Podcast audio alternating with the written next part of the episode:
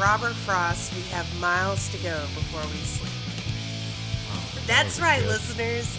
We're not sleeping until we finish Supernatural. Oh, I like God. I like how you brought up Robert Frost and took the path less less traveled. Really? You think um that poem is more popular than the other poem that I don't remember? I don't remember the titles to these Yeah. poems. I'm sure it was about snow. I think uh the like Well, they're metaphors. No, I'm took the path less traveled by is the more well known one. Really? Yeah. I think I had to memorize the Path one in high school. Me too. That's why I think it's the most well known. Yeah. Because I did as well. What's up with a guy with the last name Frost? And he's like, hey, I've got an idea with this last name of mine. I'll only write poems about the snow. Travis, I'm pretty sure there's like one poem about snow. Like just the no, one. all of his poems are about snow. I'm That's pretty- why his name is Robert Frost. I don't. That's not how names work, buddy. no, I mean That's not like how that's any why of that works. his name is Robert Frost, and that's why all of his poems are about snow. Yeah. Well, Or the Wendy's Frosty. Damn right. I don't. Are you, Travis? Are you telling me acclaimed American poet Robert Frost invented the Wendy's Frosty? Next, you're going to be telling believe me he No, no, invented no, the no. He practice didn't invent of the Wendy's Frosty. He dipping wrote poems fries about the Frosty. Wendy's Frosty. Oh. Okay, he didn't invent the Wendy's Frosty. He just invented the practice of dipping fries into ice cream. Um, it, are Robert Frost works in the public domain yet? I don't know. Because I want to take his anthology of poetry and turn it into uh, Robert Tho- Frost's anthology, but it's all about Wendy's Frosty. Don't you dare, you son of a I'm bitch. here for it. I'm and I love it. I trademarking that right now. I support I- your decision. Don't listen to Ari. In fact, I have muted them. How dare you? J'accuse. You Yeah. Yeah, Travis, I have muted them. Therefore, cannot hear what they are saying. Well, now I've also muted Ben, and I can't hear what he's saying.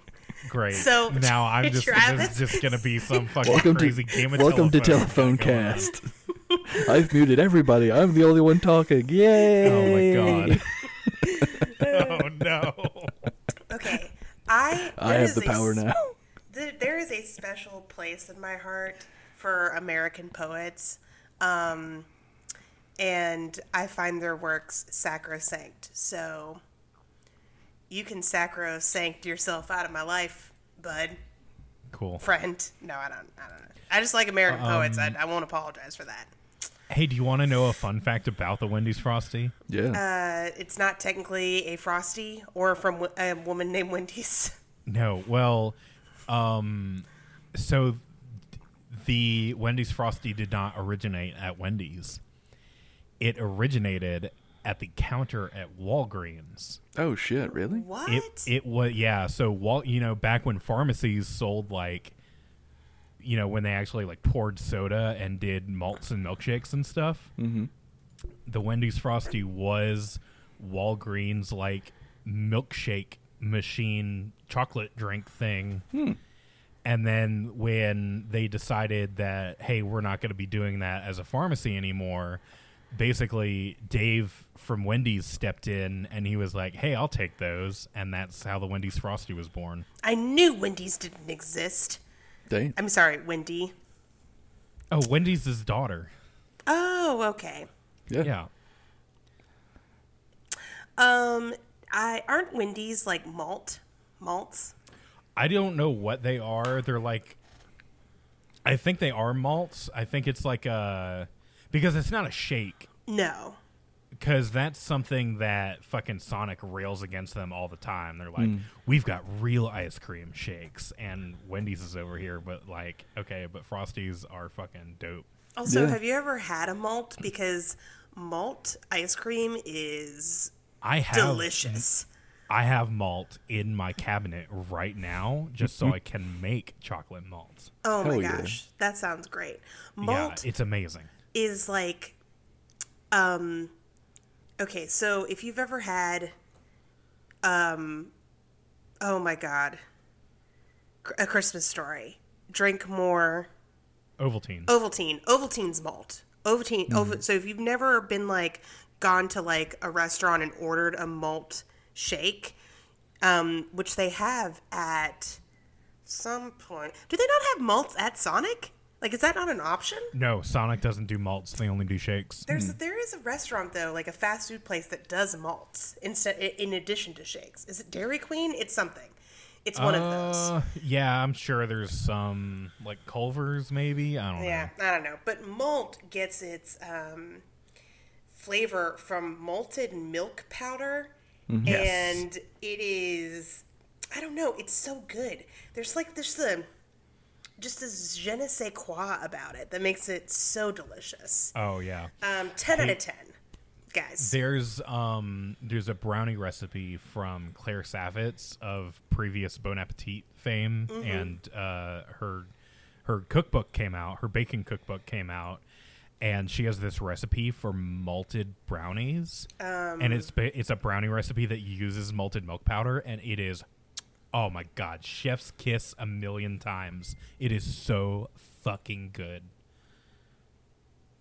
Hell yeah. That uh, that sounds amazing. I have heard about her book Dessert Person, and I really want to buy it because it looks like there's some amazing desserts in there. Um, yeah, if you've never had malted like chocolate, whatever, go go buy yourself. Drink more Ovaltine. That's what I said to that. Go buy yourself some Ovaltine, or get a malt milkshake because they're really good. Be sure to drink your Ovaltine. Yeah, Hell yeah.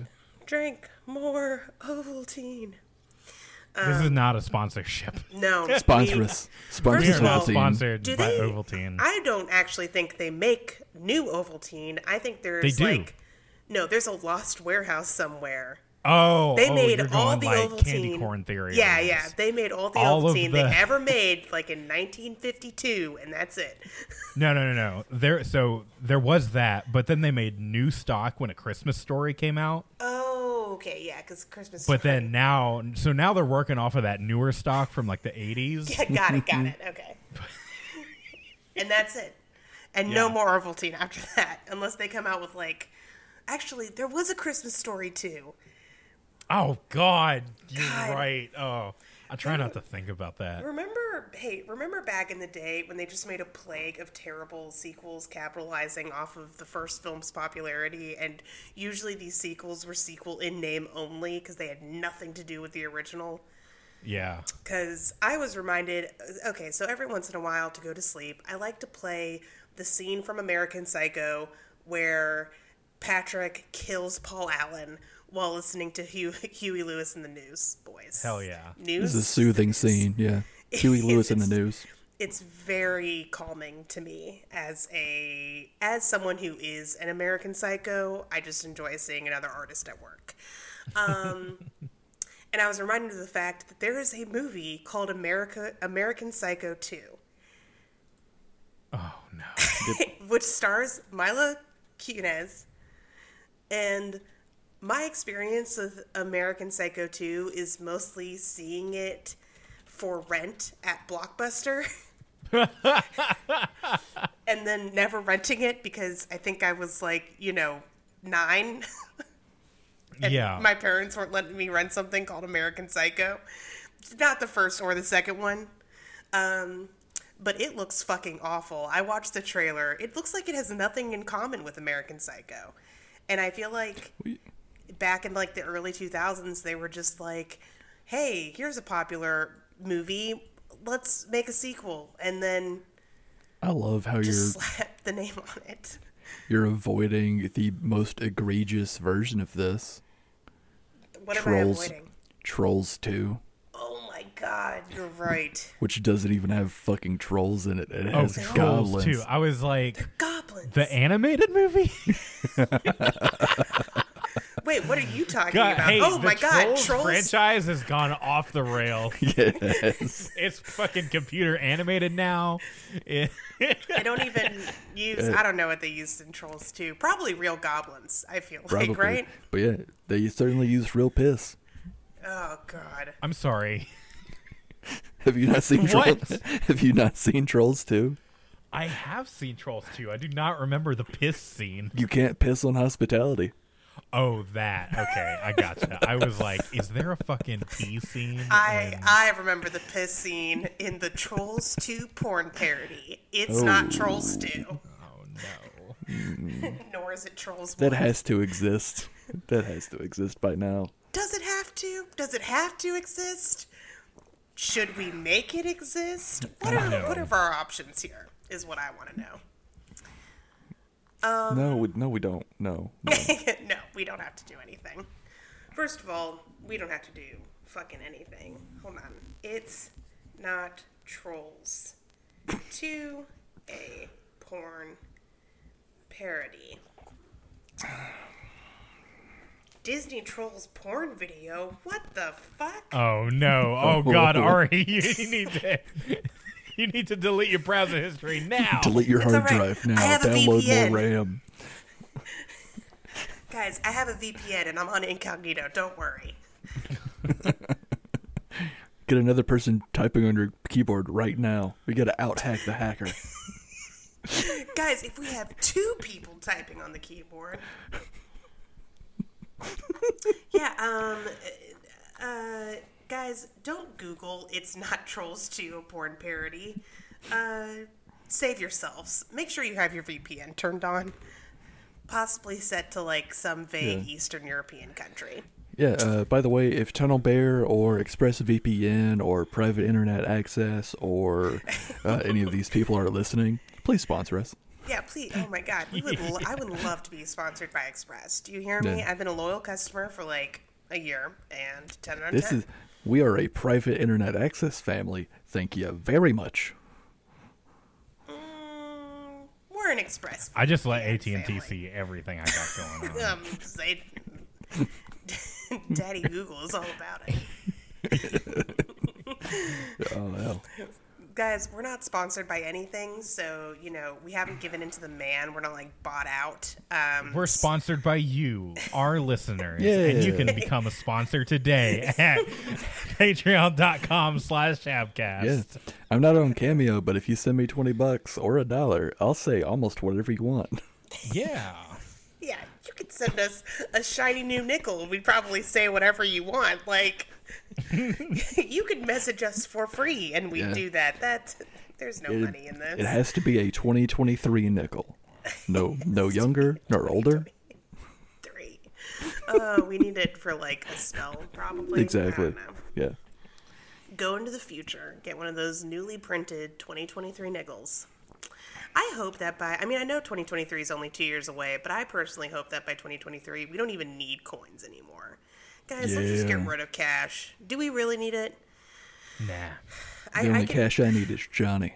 I think the statute of limitations has expired on this, so I can go ahead and tell y'all. But when I was in high school, um, they, they had me write my SAT essay on the penny. Do we need it? And I wrote a hard, a hard. No, we do not need the penny. So, no more Hell yeah.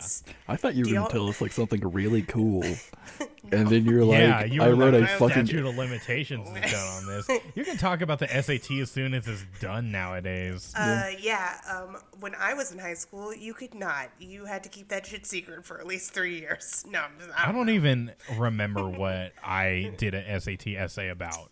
Well, I remember a bunch of weird, useless shit, like the plot of Supernatural, and also the plot of Doctor Who, and also what I wrote my SAT essay about. You might not have had an SAT essay. I'm pretty sure one of the tests you didn't have to write one. You opted in. No, I didn't have to, but I wanted to. this just in: Travis and I are super nerds and always have been. Yeah, I'm just a, I'm just a lonely bumpkin that took the ACT. Oh, did you? Um, I don't remember if the ACT had a written essay No. portion. Nope. Oh, okay. It was all uh, filling in bubbles, which I'm better at writing essays than I am at filling in bubbles. Same. Yeah. also same, which is why I took the SAT and took that essay. I I did not do know that was an option. I do remember uh, I had a AP government class, Mm-hmm. And the AP test for that was an essay, and I had no idea what was going on. So I took the prompt and I promptly wrote an entire essay about how I knew nothing about that prompt.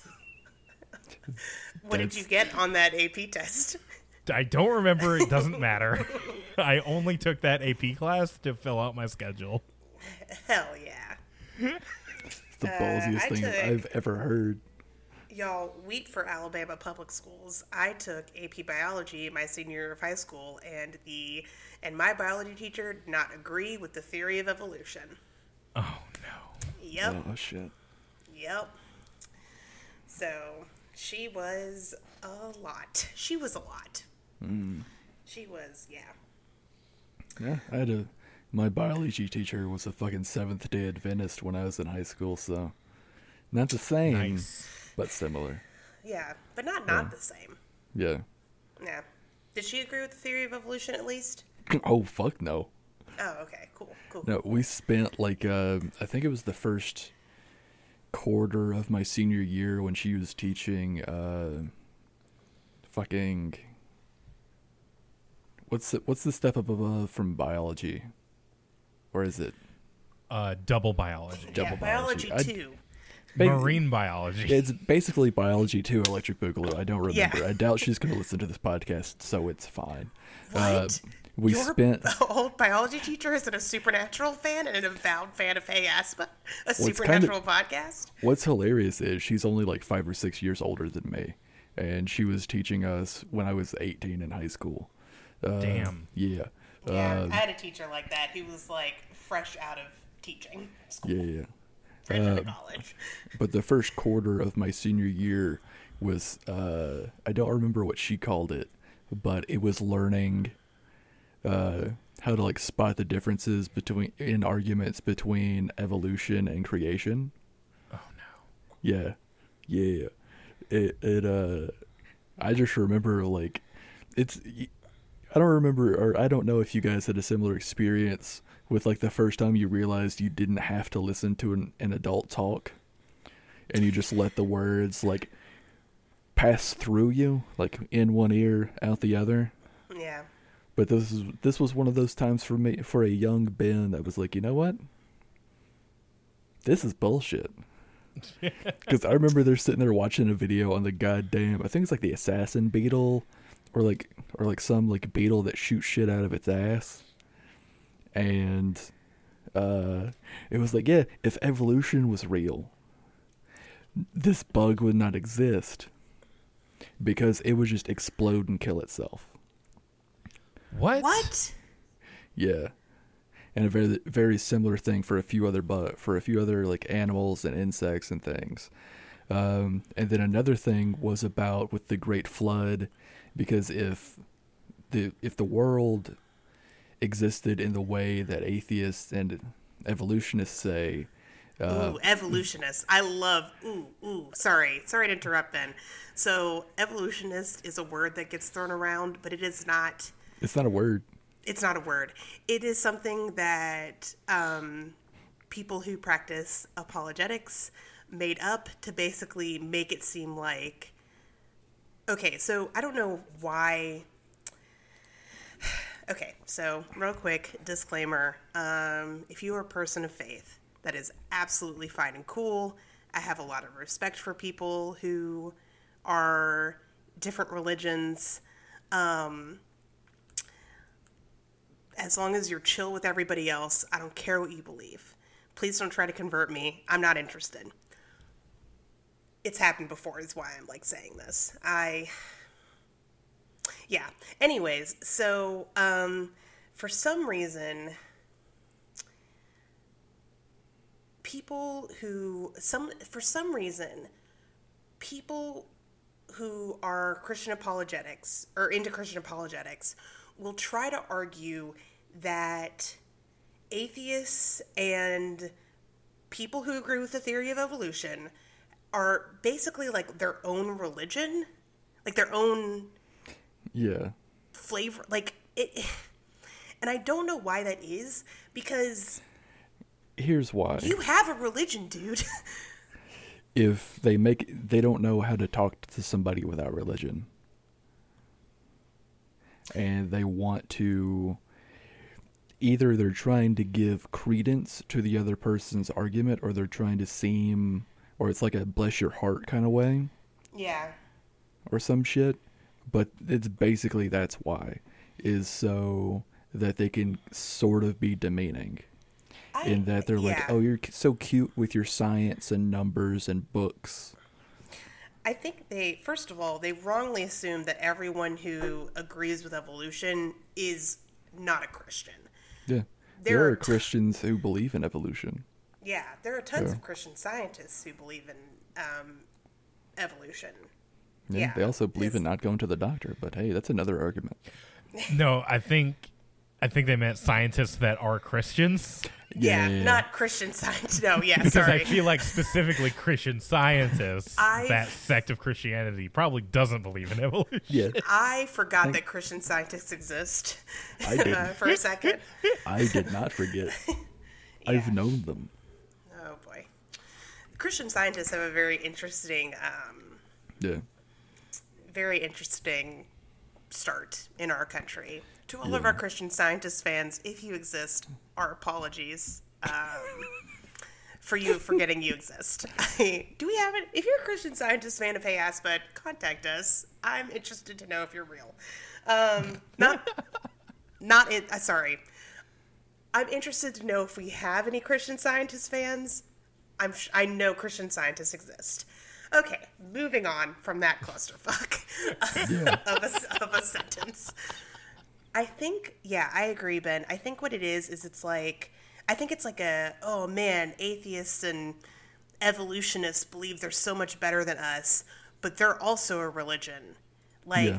they act just like us. They blindly believe in, you know, mm-hmm. their beliefs too yeah and I I won't disagree that there aren't some atheists who are like really hardcore into atheism.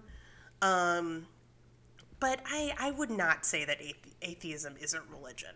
Mostly because just stating you're an atheist really doesn't tell you a whole lot other than they don't believe in God. It, it says nothing about their actual like positive beliefs um, which is why you have so many atheists, you know, some of whom are just like complete dicks, and then some of whom are chill and cool. It's painfully true Yeah. like So, anyways, I'm sorry. I interrupted you when you said evolutionist. Please tell me more about your teacher who said evolutionist to you, oh no like which is so wow. yeah so we basically watched these videos and like the idea was she was trying to show us different worldviews and like how their glasses on how you see the world and it was just this a- analogy that fell apart like a newspaper in the rain and I mean, it kind of works but also kind of doesn't but at the end of the day in this video, what I remember is two things the bug weirdness of it dying whenever it used its attack, and this thing about a tree. In that, if the world, if the Big Bang really happened, and we just, in the like the cosmic scale of how Neil deGrasse Tyson and everybody says happens, why are there trees in this sediment that like like that break up all of these like different layers and sedentations and whatnot that you would only get if there was a giant ass flood or some shit like that. I don't remember the whole argument. I just remember being like sounds like to me that a whole bunch of ice thawed and there was a tree Yeah. trunk that got pulled down a mountain and it found some mud and got stuck in it. yeah. Also, do you mean to tell me that God, an, an all perfect being, an mm-hmm. all knowing being, intelligently designed a creature that it defends itself and then dies? Yeah. Oh no, the thing doesn't die. Their argument was if evolution was real, that Oh, bug would would, have not died. Exist. It would have died along the okay. evolutionary tract, Got it, got it, got it. and we would never see it. Um, to which I say, bees. Just fucking bees. Yeah, I would say, do you know how many eggs bugs lay? Yeah. It's a lot. Yeah. Imagine going to the store and seeing all of the eggs. Now take all of those eggs and multiply it by about another 100 million. And that's Yeah. how many e- bugs eggs lay. Yeah. it's not like Also- there's Wait. one bug. That's how many eggs bugs lay. Yeah. Got it that time. There you go. I feel like I- we're- this is going to be loosely drunk cast because I think we're all drinking a little bit or just tired. Yeah, um, I'm not drinking, but I yeah, words words are hard today, man. Words Just blame it on the mic. It's fine. I don't know. I just don't. It's hard for me to. Okay, so I can see some arguments for God, especially and even from like a not necessarily an evolution standpoint, but from like a cosmological standpoint. Like I can definitely see how people would hear them and agree with them. But it's mm-hmm. so hard for me to get behind the intelligent designer thing because when you look at how humans are designed, they're just I'm sorry. They're just you just cannot tell me that there was an intelligent designer who like f- was fucking like I've nailed it on the first try. I don't need to go back to the drawing board. Like the fact that penises are outside of the body and so sensitive is just like there there weren't any other ideas for this. Y'all didn't No, have but God anything? wanted.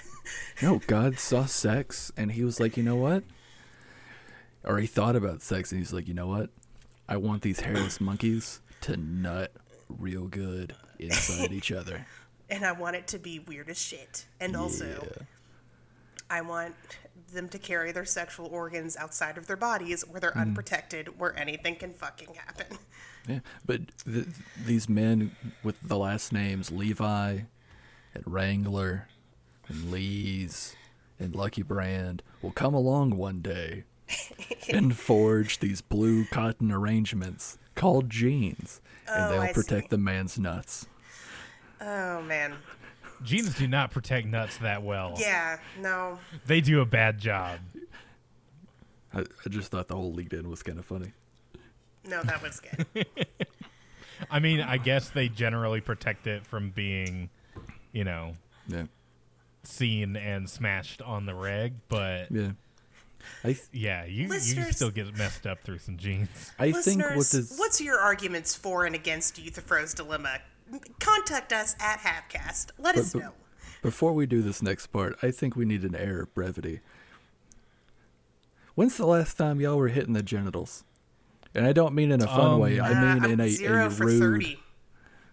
You've never been attacked. Like no one's ever tried to kick you tw- betwixt the legs. Never. No. Okay, that's fair. I just I live a charmed life. I don't know. Yeah, you do. Um, And I don't think hang out in with a lot of accident kids. situation maybe about six months ago. I I don't quite remember, See, it's not but the I question. had some I, I had some sort of incident where I was uh, taken down. All right, your boysenberries were The We're, family uh, jewels were in, in yeah. they were rustled. yeah, they got rustled real good. Yeah, I feel that. Look, I'm just saying that if I Mm-hmm. were God, I'd have some notes. Mm-hmm. I'd have some notes. So y'all are gonna ask me about the last time my nuts were attacked? Fine. Oh, I guess oh we're my not. god! We don't have that close of a friendship. I'm sorry. I'm so sorry, Ben. When Yeah. was the last time you got kicked in the nuts? Because apparently we're a Looney Tunes cartoon I, now. I, I didn't say kicked in the nuts. I said attacked in the okay. genitals. Attack. No, I want to know specifically about being kicked That was by a, uh, by a human. kicked in the nuts was probably eighth year or uh, eighth grade. Mm-hmm. Yes, fall. I'm not going to get into that story, but yeah, it was uh, eighth grade, uh, first half of eighth grade before I swapped schools. Uh, the last time I was attacked in my genitals, though, uh, I had an ex who bought me a weighted blanket and decided to surprise me with it while I was in bed, laying on my back. Oh no! Yeah, Oh, you see exactly where this is going. But they like they did the uh the blanket thing where you kind of like toss it and like fold it out some. Yeah, And but bring it's it down weighted flat. blanket, so Yeah. Yeah. that's unfortunate. Yeah. It was. It was not fun fortunate, I tell you that much. Wow, I wish I had an ass, Ben. I, I take that question back. Cut this from the podcast, Travis. No, I'm just kidding. Too late. but yeah, Travis, this episode is called Everyone Hates Hitler. What's it about? God. oh, good grief. I love when things work how I want them to. Fucking, I love it when a plan comes together. Hey. this episode is just gonna be uh it's the supernatural version of mystery science theater 3000 but it's sam and dean watching that charlie chaplin movie I didn't know we made a movie called Mein Kampf. The Great Dictator. no the oh dictator my God, The Ben, the, dictator. Great Dictator. No. Jesus Christ. I'm sorry. No, you're. I don't know Not why I had such a strong reaction. You're fine. I I apologize now. Well, Travis, I don't know if Supernatural is going to try their deft, subtle hand at mastering the Great Dictator. let's let's find out. yeah let's do it Hell yeah.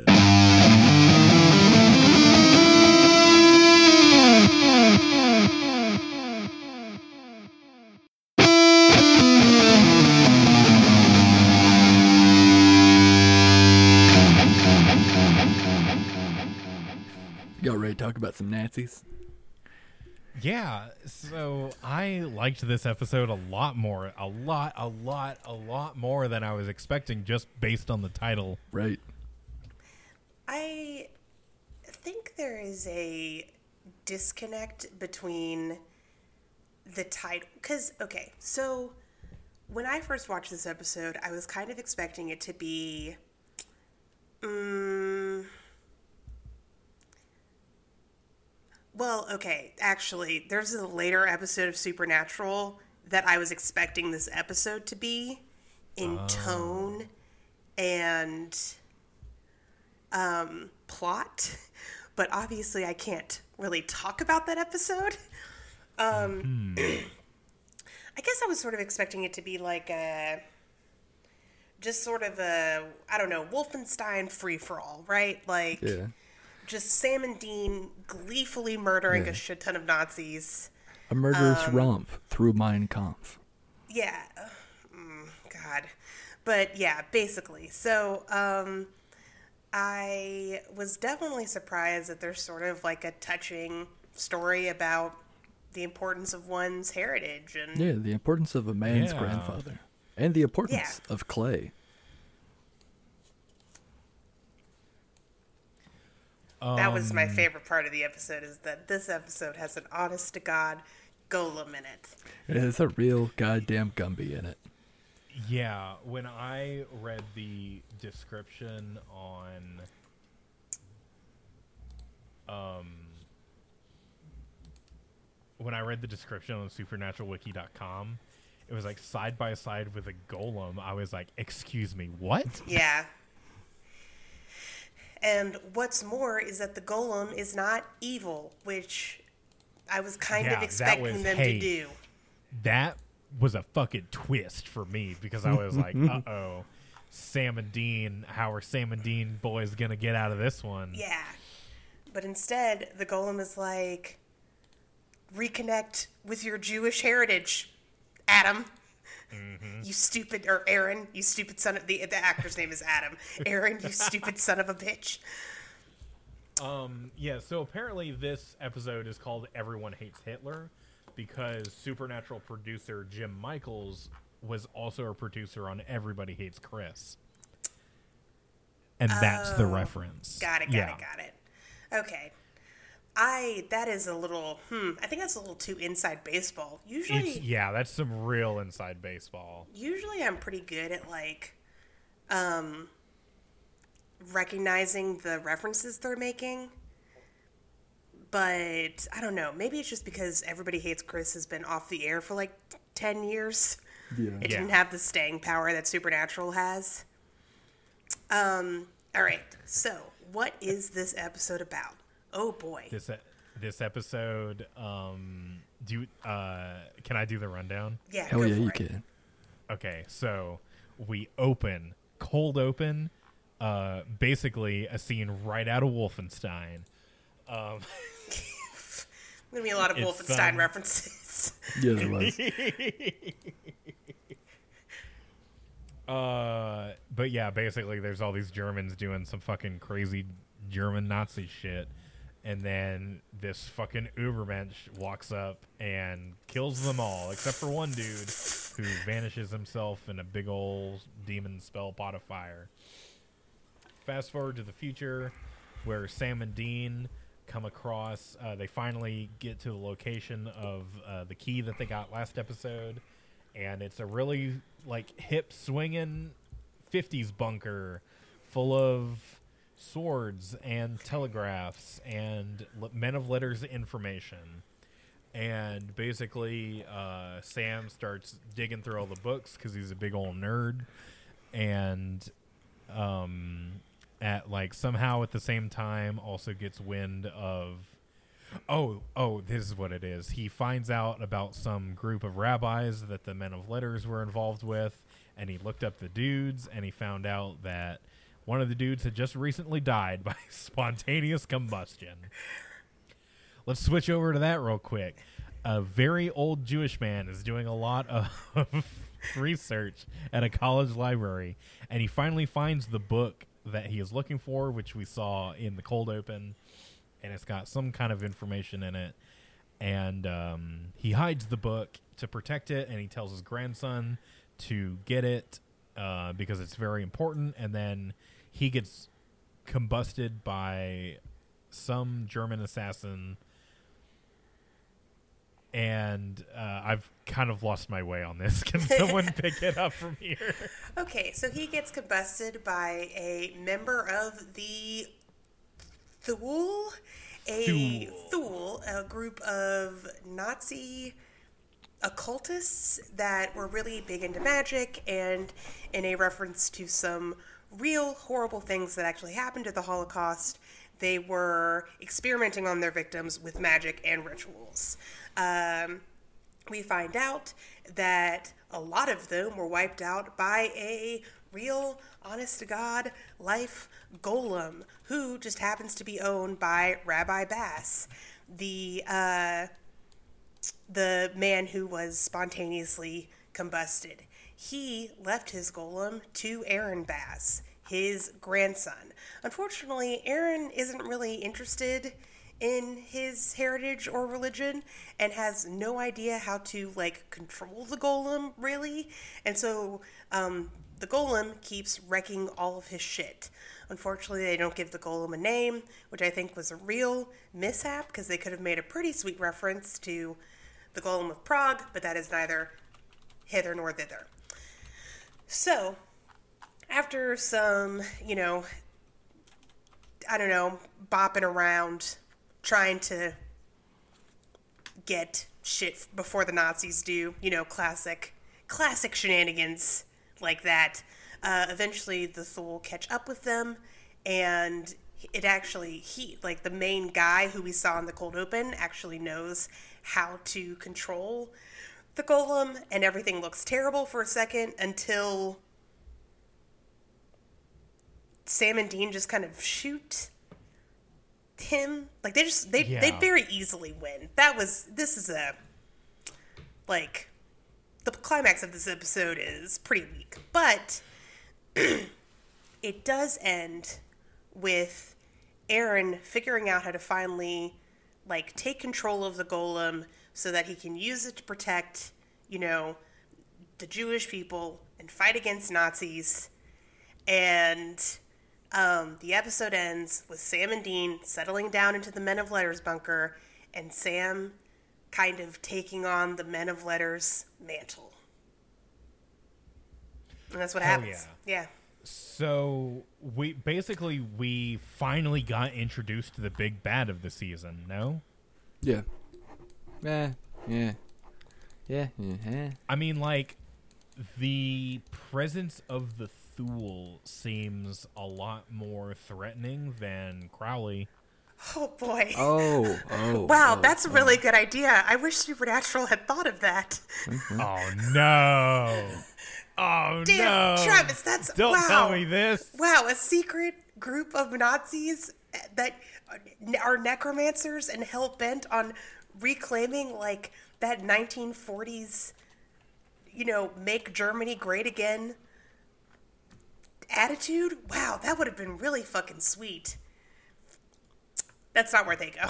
That's not what happens. God damn. You know what? Sorry. I, I can't blame.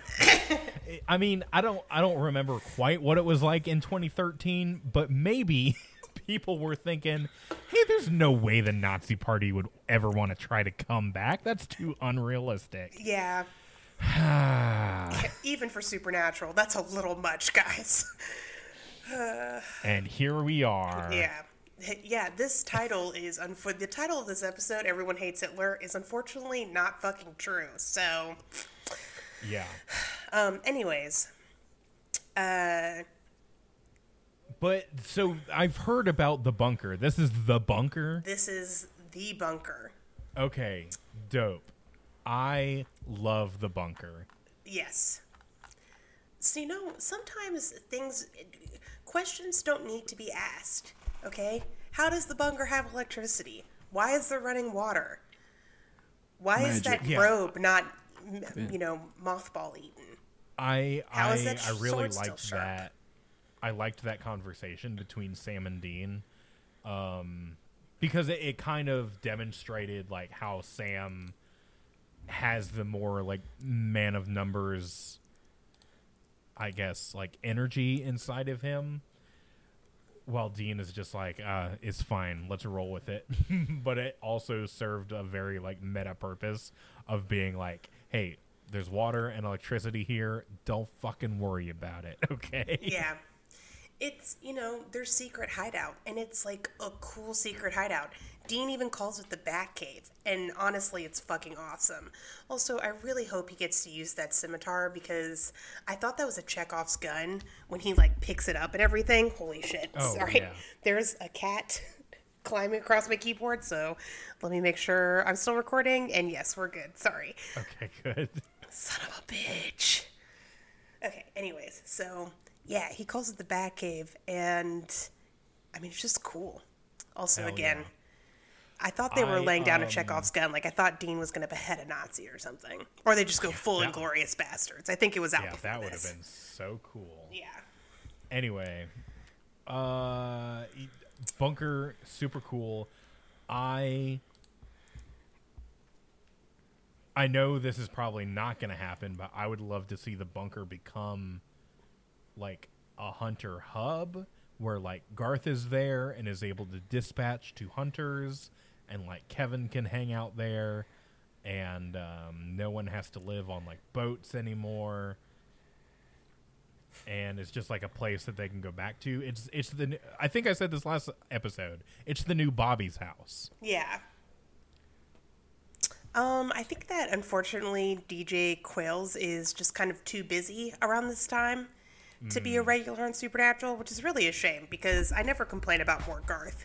And they Oh, are absolutely. setting him up to be the new Bobby. So Mm. it would make sense to have him around more and more often. Right. Um. But yeah, uh, the bunker is really cool. I like what it means for Sam and Dean that they finally have like a home. Do you know what I mean? Yeah. They don't have to be on the road anymore. Um, I like that Dean settles in and immediately like tries on a bathrobe, takes a shower, like, um, and then yeah, Sam gets right to work. You know, researching, cataloging, and stuff like that. Um, it's just, uh, I don't know. It's just nice to see them kind of nesting. You know. Yeah. Yeah, and I think Dean even has a line or no, was it Sam? I don't remember who it was that had this line, but whoever it was was basically like, "Hey, we deserve a fucking break." Uh, Dean, I think, yeah. I think it was Dean. Yeah. It was like, "Hey, we deserve this. Something good is finally happening." Yeah, And I I agreed. yeah. I was like, "Yes, you do deserve at least one good thing to happen to you. Yeah. You deserve one good thing as a treat. Yeah. You can have a little bit of bunker as a treat." Um, but yeah, I I agree. I like this episode. Um, I don't think it's a perfect episode. Again, the climax, unfortunately, is just super rushed. Uh, I thought, anyways. Um, and Yeah. I kind of, yeah, I don't know. They introduced so many interesting concepts and characters this episode that it really is a shame that, like, yeah, sorry, Travis, this is kind of a one off. Yeah. Damn. Yeah. I, I really Because that like they even end it with like, "Hey, you can kill me, but there's more of the Thule." Okay, so this feels it feels like they were going to do more with this. And then someone X-nayed it. I don't know. I, I I'm pretty sure the Thule do come back. I just don't. It's just not in a major way. I don't think. I, I clicked on the Thule on supernaturalwiki.com and mm-hmm. they have about five other appearances, Okay. So that's all like a season apart from each other. that's So there's a season. So we have this a season nine appearance, an eleven, a twelve, and a fifteen appearance. yeah. So there you go. But that's less than I would have liked.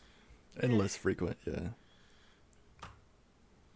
I want more Thule. And I like okay, here's my thoughts on that in general. It didn't have to be Nazis. I think um the in the context of this episode, I think it is good like because it had to tie back into the Men of Letters at some point, and the Men of Letters were like done after the 40s or whatever. Um, so like obviously this had to harken back to that in some way, but I would have liked to see. I would have liked to have seen more modern Thule society members that were maybe not like eternal living Nazis Yeah. um, and just like basically new members. Uh, I think that would have been really cool. Um, I think portraying, and I think that this is at least how. So I did some research into like how the Jewish community felt about this episode, and overall, they feel pretty positively about it. It seems obviously. Nice. Jews are not a monolith, so I can't speak for everyone, nor do they all have their opinions online. But the couple of reviews I did see, which are very easy to find with a quick Google search, seemed to be like, eh, this is a pretty good episode. Not bad. Um, they particularly like uh, Aaron's character, um, as well as the rabbi, Rabbi Bass, um, which Yeah. makes I, sense. I thought they were both great. Yeah, and I actually do really like that this episode had a pretty big Jewish presence, um, including the golem, because I think it would have been very, very easy for the show to be like, oh, well, we're just going to be fighting against Nazis in a really general way and not talk about, you know, maybe any of their victims or anything like that. Um, so I do think that Supernatural having some Jewish representation that's not just like Rufus is is absolutely. good. Yeah. The whole concept of a like secret organization of rabbis that like gather specifically to do magic against the Nazis, that's so fucking cool. Yeah. But um, one of the reviews I did find talked about how they don't necessarily like seeing Nazis in fantasy and sci fi works. And they didn't talk about why. But if I had to guess, I would say it would be because the Nazis were real. They did a bunch of fucked up shit. Obviously, we're still dealing with them to this day. There are still an insane amount of people that seem to believe that Hitler was right, um, which he was not. Uh, which I have to caveat because those people exist. And um, like it's just there's some there's something of a disconnect to see them in kind of like a fantasy setting where they're not taken seriously. Um, but this particular review felt that Supernatural actually did treat them seriously enough and did like the episode overall. So, I mean, I think um I think the the fact that the the Nazis were like kind of into the occult is kind of a it's not a widely known nugget of history knowledge. Yeah, I, I was about to say, Um, isn't that true? Like, Yeah, oh yeah, absolutely. yeah, And but it's not like super super common to know that. Right. And I think it's cool that they kind of dove into that a little bit because, you know, in this universe in the show Supernatural, of course the Nazis that are into the occult are going to be part of the supernatural universe yeah. because they were into into shit like that. Yeah, they were the, the occult in, in a universe where the occult actually exists. Yeah. Um, Nazis stumbled upon it because why not? Uh, I yeah, but I agree with you, Travis. It didn't have to be Nazis. Like Yeah, They- I, because I I also think that at least back then, um, it was easy to have Nazis as an enemy yeah, because Nazis make an easy enemy because you can just say, oh, what is their motivation? They're literally Nazis. yeah, yeah. we, We, don't need to have stop that. we, we don't have to explain why the tool need to be fought against or why they are trying to um, you know f- fuck with this group of badass rabbis um, they're nazis end of sentence yeah, exactly. but i think I, I do wonder if one point though if they were thinking about going with like a hydra route you know what i mean Yeah. Well, isn't Hydra also kind of a Nazi allegory? Hydra is okay. So I'm going completely based off of the Captain America movies because I don't really know the comics very well. But in the first Captain America movie, Hydra is a Nazi allegory, complete with like the double Sieg Heil thing, right? and they do the yeah. little salute, and it's like both arms instead of one. Um, but like, uh, I, I think in the movie, like it's set during World War II, and actual Nazis exist.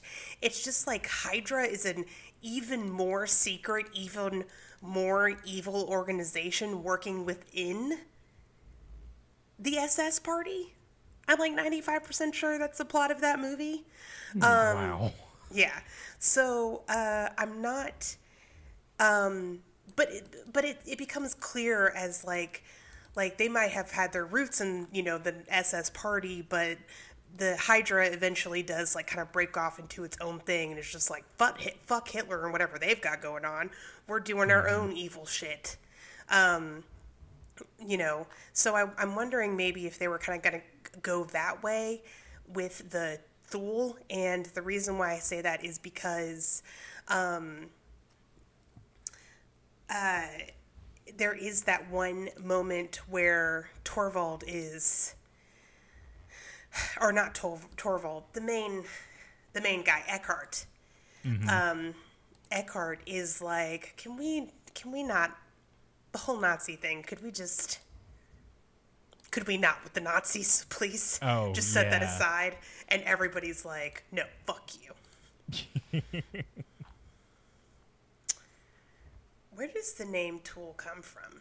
Thule, Tool. That's a Thule. good question. Thule, Thule, Well, they kept saying Thule in the episode. Yeah. Thule. Uh, I think it's just a cool name for their necromancer gang that they made up. Okay. It sounds so familiar, but mm. um yeah. Let's Oh, talk oh, here we go. Uh, the Thule Society, originally the. Oh, good lord. Um, I'm just going to say the English translation.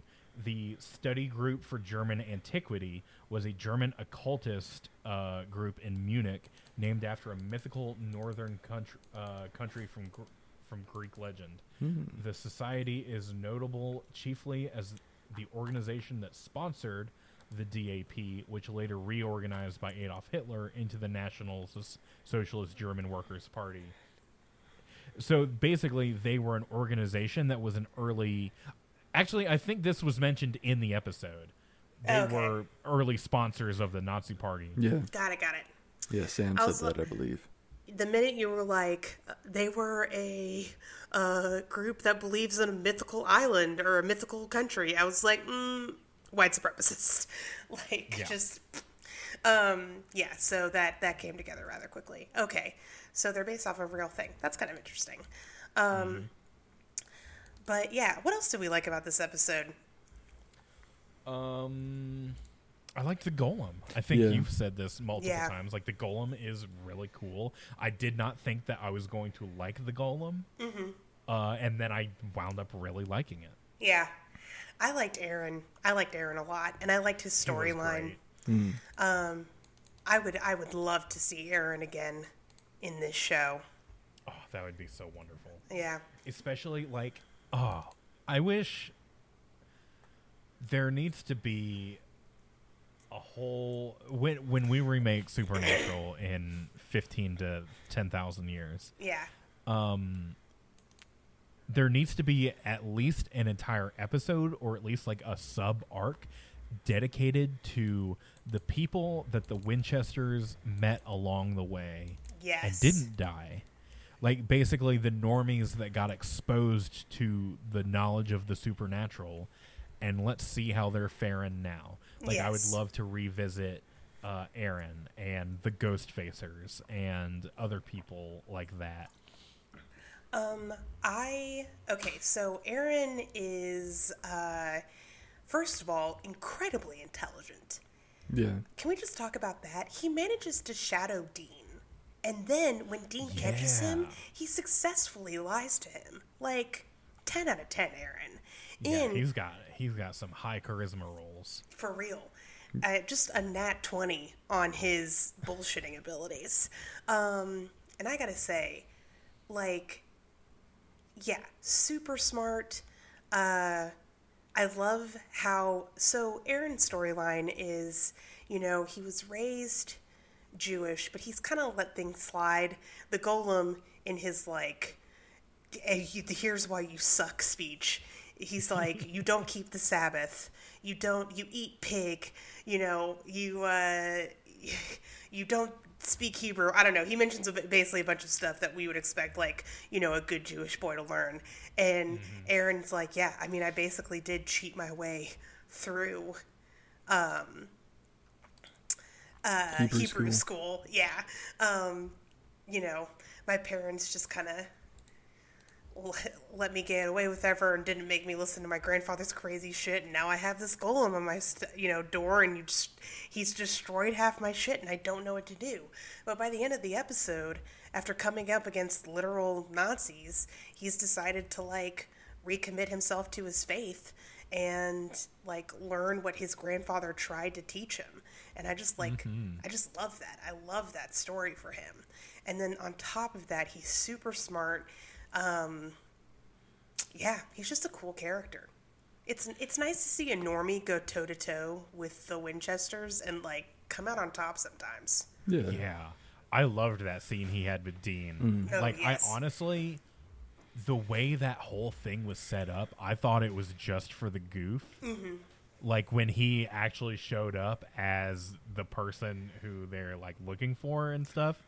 Um I thought it was fantastic and just like the little when Dean like notices him noticing him kind of situation and Dean walks up he's like, "Hey, are you fucking following me?" Yeah. And Aaron is just like, "Oh man, we met we."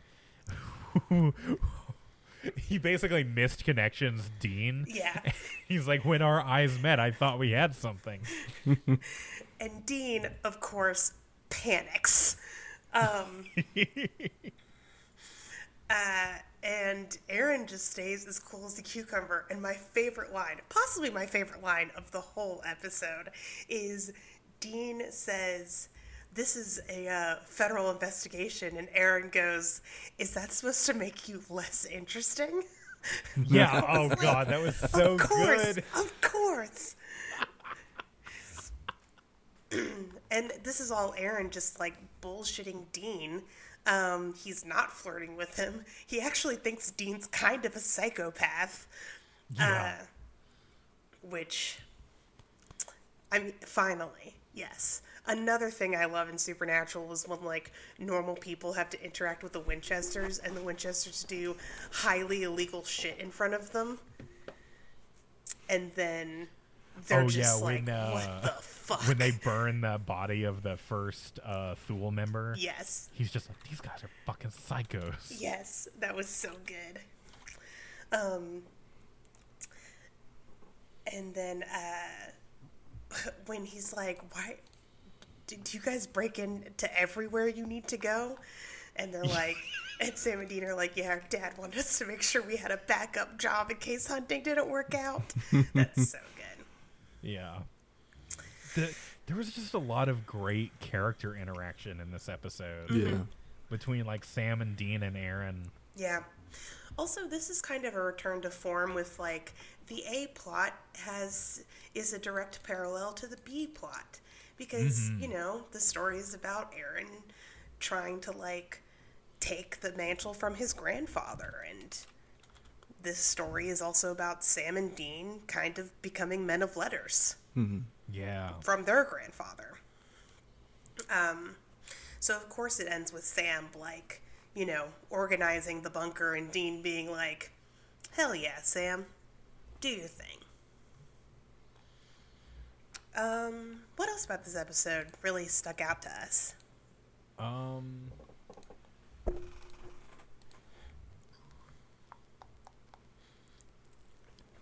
Oh, I do want to mention real quick. Uh, the scene with Aaron where he's flirting with Dean and Dean acts all flustered is another uh, something else that comes up in the Dean is bi argument. Yeah, that's. I was thinking about that, like in the moment of that scene. Yeah. Um, and later in the episode, uh, when Sam mentions that he's being followed, Dean is like, "Oh, I also thought I was being followed, but it wasn't that. It was just a gay thing." Um, and then later, when they meet Aaron, Dean says, "Oh, he was my gay thing." Uh, so yeah. Basically, what I'm I love awkward Dean yeah, it's so good. Like- Awkward Dean is so good. when Dean is caught off guard and he just doesn't know how to act. Yeah. So good, chef's kiss. Um, oh, this is what the golem says about Aaron. He observes none of the mitzvahs. He labors on the Sabbath. Sabbath. He feasts on swine. And Aaron responds, "Everybody loves bacon." Not true, Aaron. Not true. Yeah, this was. I mean, this was 2013. It was the height of bacon flavored everything, Yeah. and like epic mealtime wrap shit in bacon.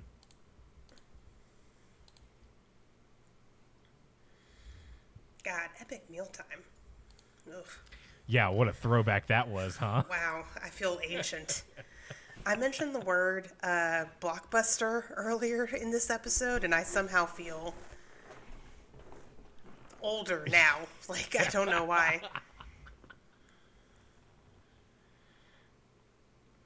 Oh man. Um, what did you think about Sam and Dean trying to find a way to, like, take down the golem? Um, I mean, it wasn't very long. Yeah. But it also, uh, I mean, I thought for a split moment, I was like, Sam and Dean have met their match. Yeah.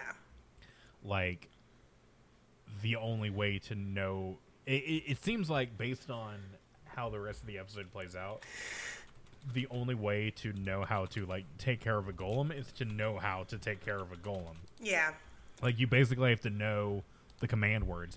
Thi- hang on, this episode in general with its magic was very D and D. Oh, yeah. Like necromancy and golems and like command words and spell concentration and shit like that. Cause like the um the member of the Thule in the library hits both Aaron and Sam with these like spell darts and the spell like the dying spell stops as soon as he gets killed. So it's like the spell concentration got broken. I don't it, it, i've been playing a lot of d&d lately so maybe that's just where my brain is going. But all of the magic in this episode seemed very like d&d inspired. Um, I will go ahead and say that D and D was at least partly uh, Golem inspired. So golems do show up in D and D, um, but obviously uh, they are much much older than D and D, um, which we will talk about at the end of the episode when we get into the freak of the week, uh, which I'm very very excited to talk about. Um, but yeah I, I definitely see what you mean especially like with the darts. Um, we've also we have talked about the origin of necromancy on this show before about how Oh, yeah. necromancy isn't necessarily like raising the dead. It can also just be communicating with the dead you know every time hey you might think that ouija board is innocent fun but every time you get out your ouija board and talk to nana you're technically a necromancer and you have to be taken down by a paladin of light i'm sorry i don't make the rules I think explains why that guy in plate mail was outside my house earlier. Yeah, he's just uh, waiting to kill you because you've technically sinned against uh, Merida. Enter. Wait, am I? Did I say that right? The beacon. A new hand touches the beacon. Oh yeah.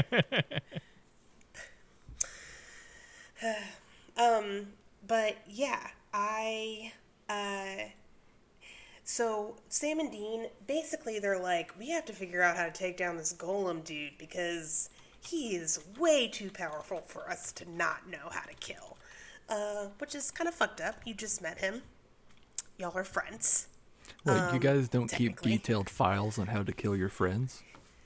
Okay, Batman. No, we do not. uh, no, we I don't. learn how to fight everyone I meet. What, you guys don't have files on how to kill me? No, Ben. Stop asking us to make those files. It's weird. I Also, file- I said I, I said I, I- wouldn't share them. I have files for you. Oh God. That's upsetting. I was just I was just making a Batman reference. Hey, listeners, tell us how you would kill us. Contact us at Havcast. Only under the most dire circumstances, like if we turn evil or something. Yeah. Obviously. Yeah, if I if I join Hydra, how do you put me down? Yeah, exactly. You poison Um, my whiskey. Uh, okay, I see you've made your own files. um, so, uh, the, um, so they're like, we gotta figure out a way to kill this golem. And it's not that they want to kill the golem, it's just that, like, they're concerned that the, yeah, that if Aaron can't get control of the golem, the golem might lose it. Um, and so they talk about how like oh if we want to get control of this golem we have to yank uh, the scroll out of its mouth with its like a magic scroll um, which ends up being how uh, eckhart the leader of the thule uh, stops freezes the golem at the end of the episode during the pretty half-ass climax i Yeah. cannot state enough that this climax was pretty bad. Like, it had really bad um, protagonist monologue syndrome. Yeah.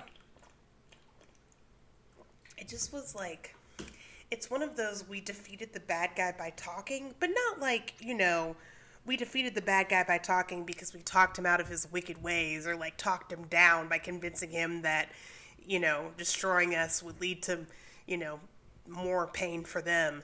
It was more like we just kind of talked until they got distracted and then, like, Dean shot him. Yeah. Mm-hmm. Well, Aaron had a cool moment where he like realized how distracted that they were, and then like just picked up a chunk of wood and went for it. Yeah, Yeah. that's true. Which was pretty good, but it just felt kind of rushed, um, which is really a shame because the rest of the episode was really good. Yeah.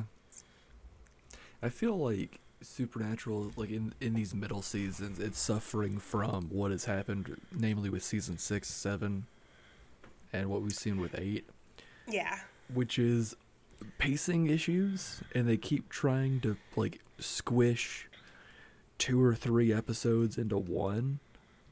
Mm-hmm. And then sometimes we get an episode where like the problem could have been solved in 15 minutes and we could have extra shit. Yeah, but it, it gets stretched out for 45 fucking minutes. But I will say, very rarely on Supernatural do we have a bad guy where the solution is to shoot it. Yeah. Oh yeah, this was like they were just dudes. Mm-hmm. Yeah. Like, they are dudes They're technically immortal, so you do have to, you know, Take them seriously. like, like set them on fire or else they come back. But Right.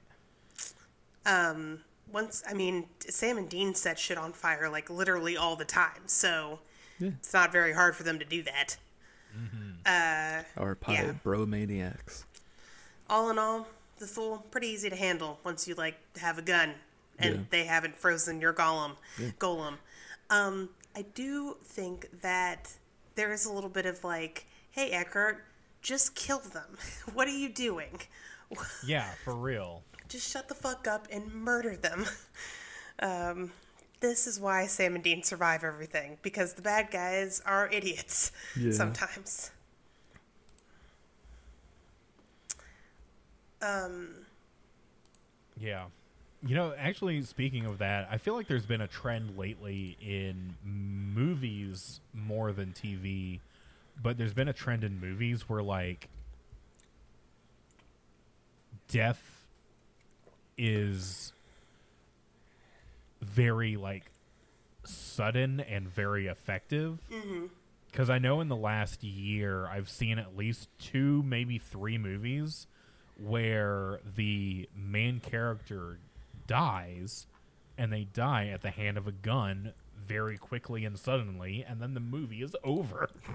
Can you give an example of such a movie?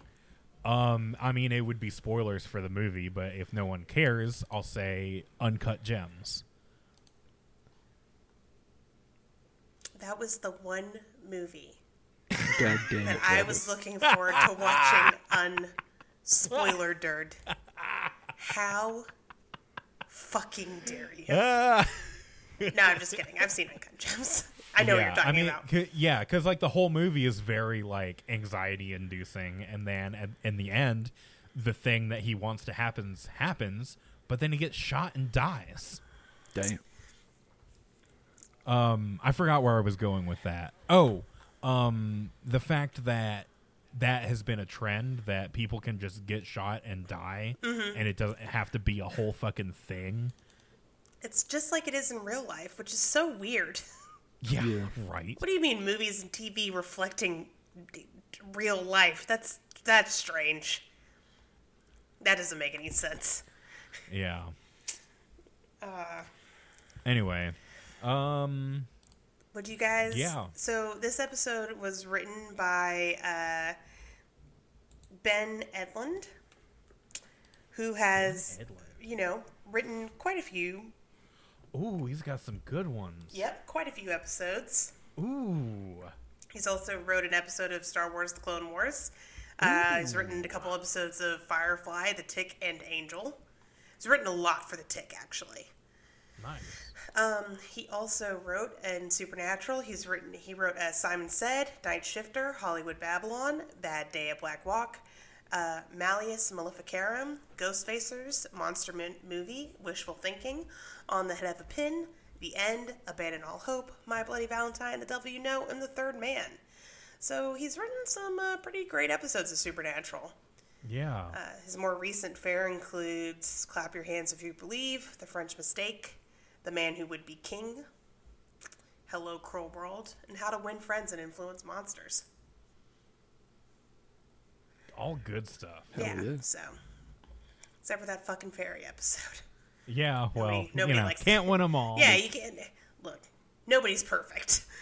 Um, but yeah, he's uh, he's he's definitely I would say one one of the of all of his supernatural episodes. They all tend to be pretty good, and the reviews for this episode are all come across as like you know ten out of tens, nine out of tens, etc., etc. I mean, that's to be expected. Right. Um, this episode was terrible. I hated it. Nine out of ten. Yeah. Uh, here's my favorite review 8 out of 10. It's titled Clay Man. I liked the characters and the guy's reaction to Sam and Dean. IDKY, but I always find seeing them through the eyes of other characters entertaining. I wasn't too sold on the Nazi thing, but the characters were fun. 8 out of 10. Oh, Nice. oh shit. No, I have a new favorite review. 8 Where's out of 10. Hitler? Where is the Hitler? I kind of uncomfortable with seeing somebody treat the one like Golem as just nothing. I don't know. I just feel unfair to him. Like when this show treat, treats Cass or, and Crowley in unfair situations for sometimes, and what Aaron did. It was naturally normal. He was a young guy. Lucky, those two uh, were great together. The Golem's pretty cool. Agreed. And the title of this and the title of this episode. Nope. I thought the necromancer was Hitler. I I know it would be based on Nazi or World War II story, but I can't find more clues about Hitler. And the main character, like Hitler, uh, won't die easily, right? Oh no! So I noticed for the last few minutes, I felt this would continue because it seemed um, that Sam had solved the Thor problem as well. So this person also thinks that the Thor are going to come back, Travis. And they wrote this review in uh, May of 2020. Damn. Oh, good grief. Holy Little did they know the year we were about to all have. Uh, yeah. Nice. So, This uh, person any. Has- I'm, I'm looking at their reviews on IMDb. They have gone through and reviewed so much of Supernatural. Hell, Maybe they watch an episode and then review it. yes. Like, who fucking does that? What nerd, what dork, yeah. what dweeb yeah. would- what would do such a thing? assholes. I bet he does one a week. Like some kind of weirdo. You know Nope, what I'm a fan of? I'm a fan of the person of.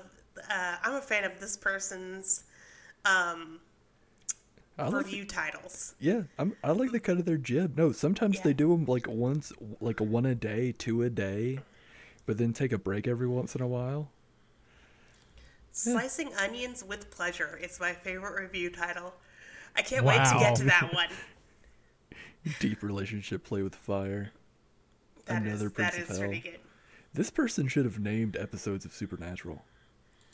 Oh my god. They're, they did a review for Bugs, and it's I did my best to like this episode, but I can't. Frowny face. We should have this I person on the person. podcast. Yeah. Yes. Oh. Yeah. This first this this reviewer is amazing. Hell yeah. Ten out of ten.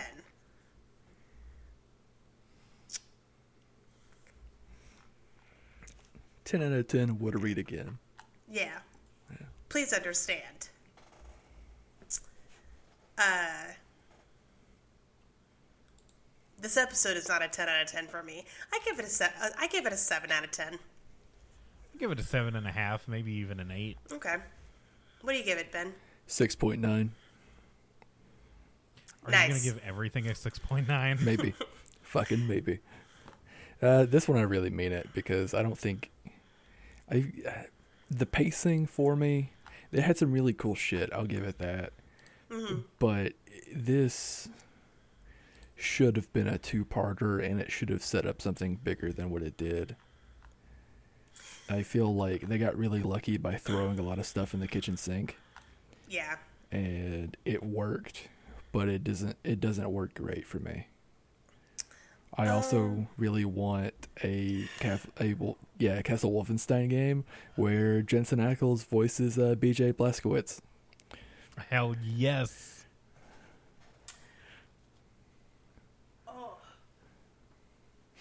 Yeah. I will say, I, I'm pretty sure that during the review of the movie The Possession, I mentioned how nice it is to see, like, aspects of Jewish mysticism used in fantasy, because you just, you never get to see that. Yeah, Yeah. Um, and again, golems are just so cool that, yeah, it's always it's always nice to see uh, to see golems appear in media, especially when they're not like you know the bad guys. hell Um, yeah. Not that I'd say they're I actually I, I can't really think of any media that I've seen where they do appear as the bad guys. but I don't know. Um, yeah, honestly, you're right. Yeah. I can't really. I feel like I've seen an episode of another television show where they do, and I'm I was just kind of like, ugh, I don't like this. Do you guys want to learn a little bit more about golems? Yeah. Absolutely. Are we ready to get into the freak of the week? Yes. Yes. Okay, yeah. So we're not talking about Nazis because, you know, Duh. duh. And we're not talking about necromancers because we've already talked about necromancers on this show. So this week we're talking about golems. Uh, they are awesome. That my feelings on golems can be summed up by that one Marge Simpson potato meme. I just think they're neat. Like just me holding a golem in my hand. Yeah, I just think they're neat. Um, but they are officially an animated anthropomorphic being in Jewish folklore that is made out of clay or mud, usually. Um, uh, they kind of are a mixed bag personality wise, much like clay. They can be molded to kind of be whatever. Uh, Moment magazine, a uh, independent magazine about American Jews, uh, describes them as a highly mutable metaphor with seemingly l- limitless symbolism. It can be a victim or villain, Jew or non Jew, man or woman, or sometimes both. Over the centuries, it has been used to connote war, community, isolation, hope, and despair. Um, golems have been around for a very long time. In fact, uh, the golem was uh, used in the Bible in Psalm 139:16 um, to mean my light form or raw material, and they appear in the Talmud for the first time uh, with Adam, who is originally a golem. Yeah.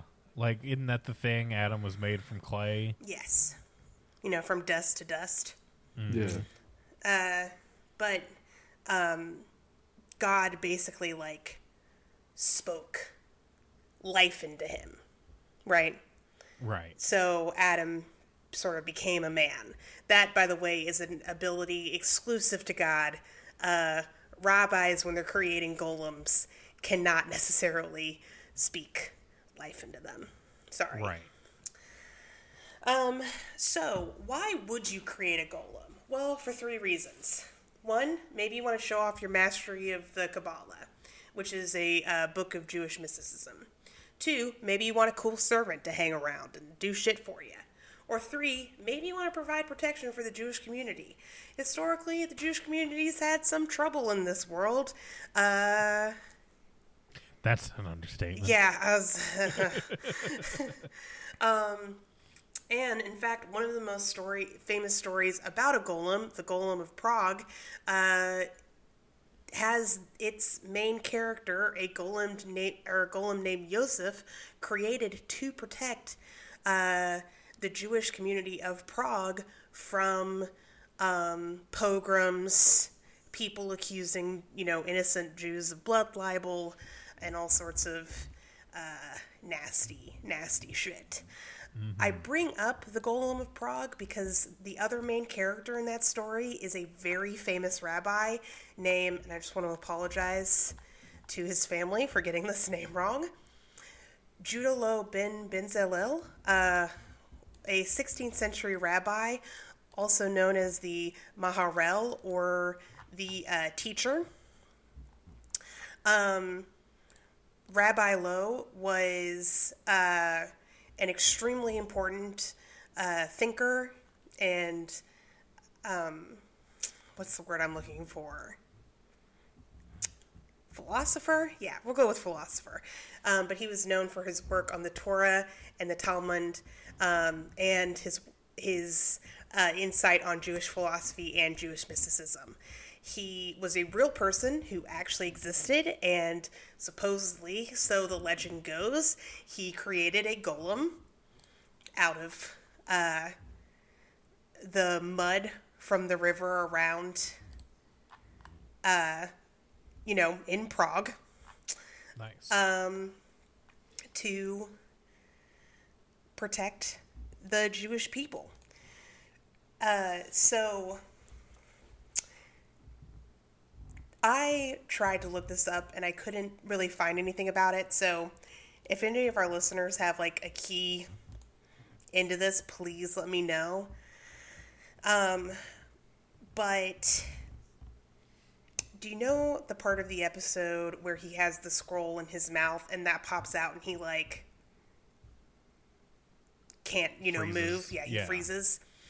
Um, so in the Golem of Prague, there's a thing called a Shem.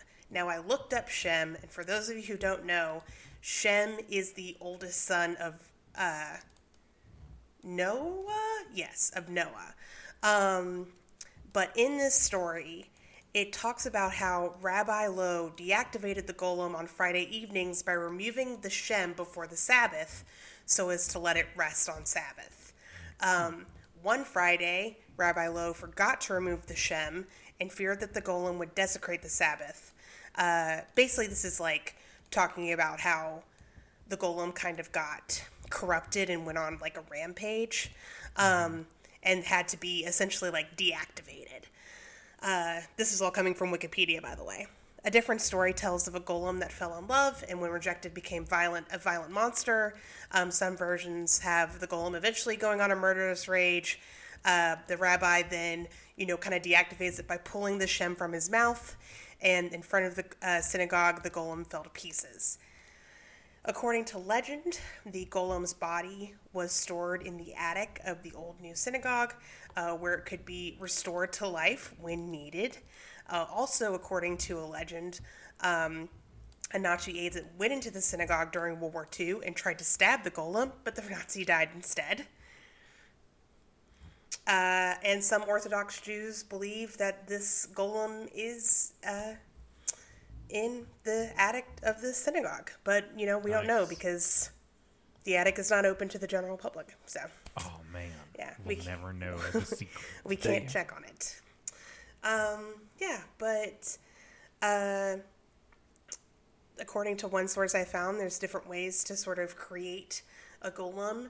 You can either uh, write uh, the real name of God on a scroll and put it in the golem's mouth to activate it, much like we saw in the episode. Um, you can also write the Hebrew word for truth, truth on its chest, and that'll activate it. Um, and you know, you can use it to sort of do your bidding and protect your your people. Hell yeah. Yeah. Um, golems appear a lot in uh, popular culture.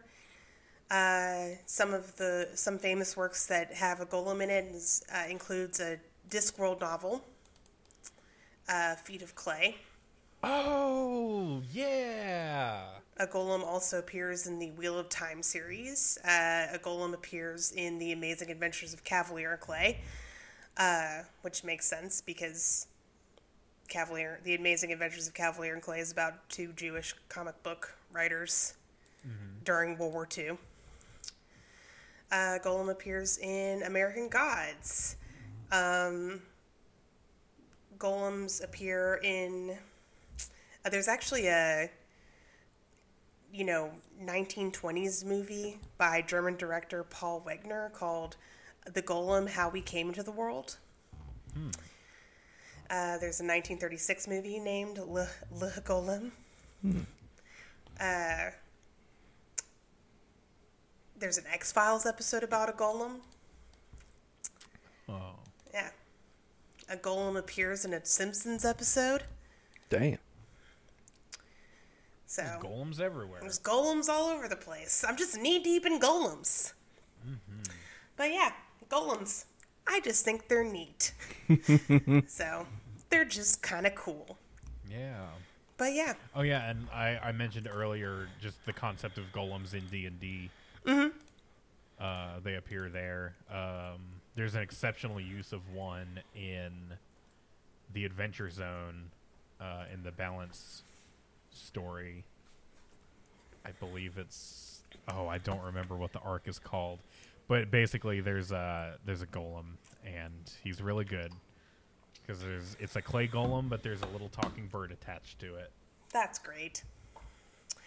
Yeah, golems don't normally talk, um, which they deviate Yeah. from in the episode, so that he can I- yeah, deliver I some was truly honestly sick kind of burns. surprised.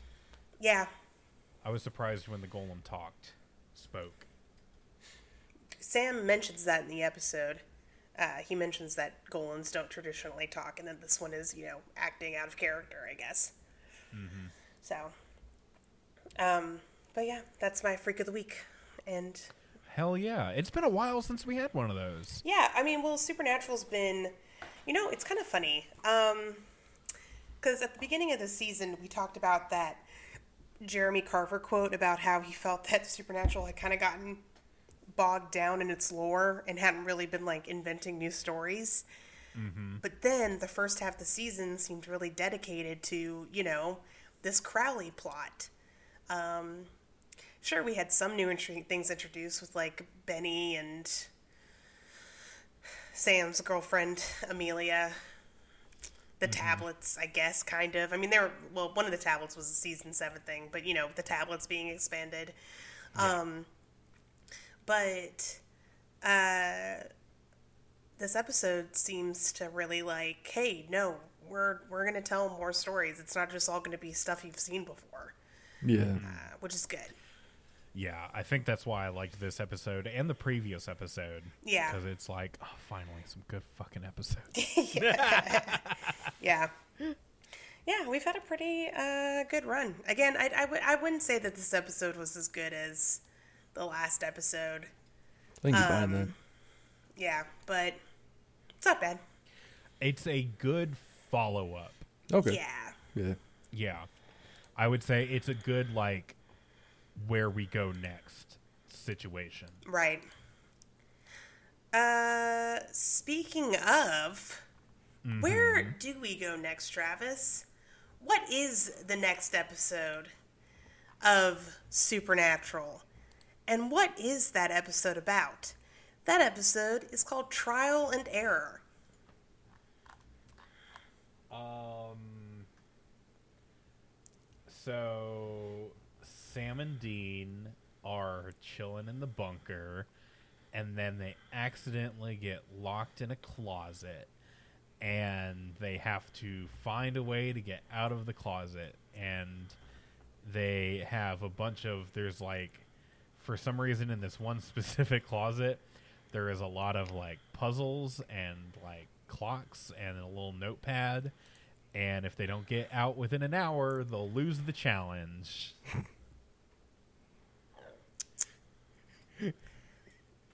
What is this? What's what is it's an escape room oh, okay. Dean lock themselves into an escape room Yeah. No, I, I can see it. Okay. Well, I don't I don't know if that's gonna happen next week, but if it does, we'll talk about it on Hey Ass Butt. Thank Yeah. you so much for listening. If you enjoyed this episode and you want to hear more from us, check out our website habcast.com, where you can find links to all of our social media, including our Twitter and Instagram at Habcast and our Facebook Hey Ass Butt a Supernatural podcast. Um, you can also get access to our Patreon, where for three dollars a month we review things that supernatural actors have been in that are not supernatural. Not supernatural. That is always a super fun time. Uh, most recently, we did an episode on Evil Dead 2. We've done Freaky. We've uh, reviewed the greatest movie of all time, Devour. It's just a lot of fun. Go check that out. Help support the show. Help make it run. Send us to Adult Space Camp. Um, until next time, have fun. and don't die Bye. I was like, oh god, it's never gonna end. We live here now. We live in the episode.